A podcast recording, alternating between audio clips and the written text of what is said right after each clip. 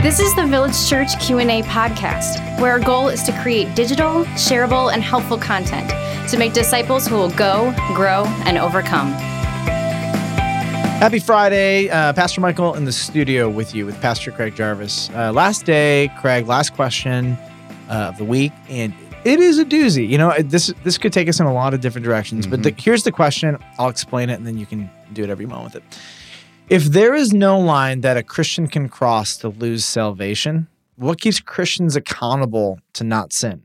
In other words, once I'm saved, I can never be unsaved. Mhm. It's permanent.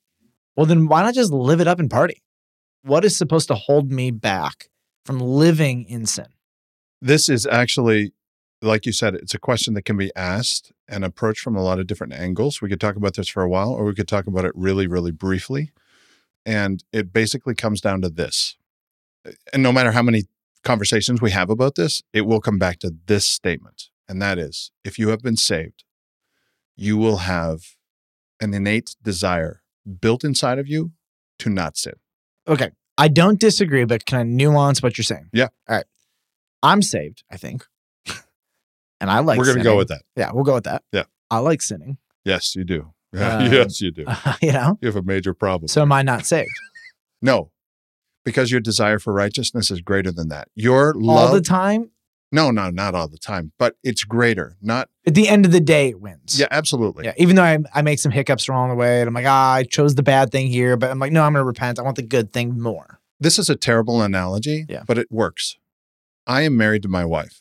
I do not always want to please my wife, although she probably always wants to please. She's an amazing woman. Um, so that's for you, baby. Uh, but but my life will be lived in devotion to Beth. I will do things in my life that demonstrate that I'm devoted to her. Will I drop the ball sometimes? Yes. Will I think about her 24 7? No. you know, does she like it when I think about her? Does she like it when I do nice things for her? Absolutely. My desire for her overshadows everything that I do. I live my life as though I'm devoted to her. Uh, Again, I say that's not a perfect analogy, but it's it's pretty good for making that point. Our desires have been changed. We are not who we once were. Our desire for sin before we're saved is in, in unquenchable. We can't get enough of it. We always want more. But after we get saved, after the Holy Spirit fills us, that point of salvation, our desires will change. We are no longer who we once were. We're brand new creatures. Uh, We're not who we once were. The game changer is the Holy Spirit. Absolutely. All right, yeah. That's I think that is where the question comes back to is if you're saved, you have the Holy Spirit, which is like a fence. It will prevent you from He, Did I say she? you said it. I'm sorry. I I was wrong again. I repent again. You are correct. Sorry. Don't ever let me say it. He. He. He. Yes. Well, All right. yeah, sorry. All right. No, that was good. You need to publicly correct me on that. That's like calling Jesus like, well, when she, no, it's a he, Michael. Oh yeah, It's a, the long hair threw me off. the beard. the beard.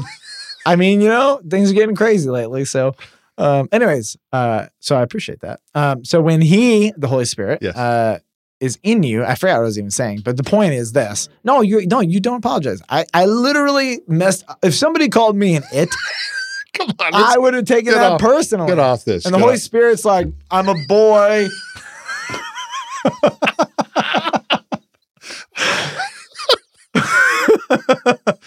Oh man, I'm so Anyways. sorry. Um, can I just get us uh, uh, into scripture here a second? There's a verse in Romans six that that underlines what we're talking about. Paul writes this in Romans six. What shall we say then? Are we to continue in sin so that grace may abound?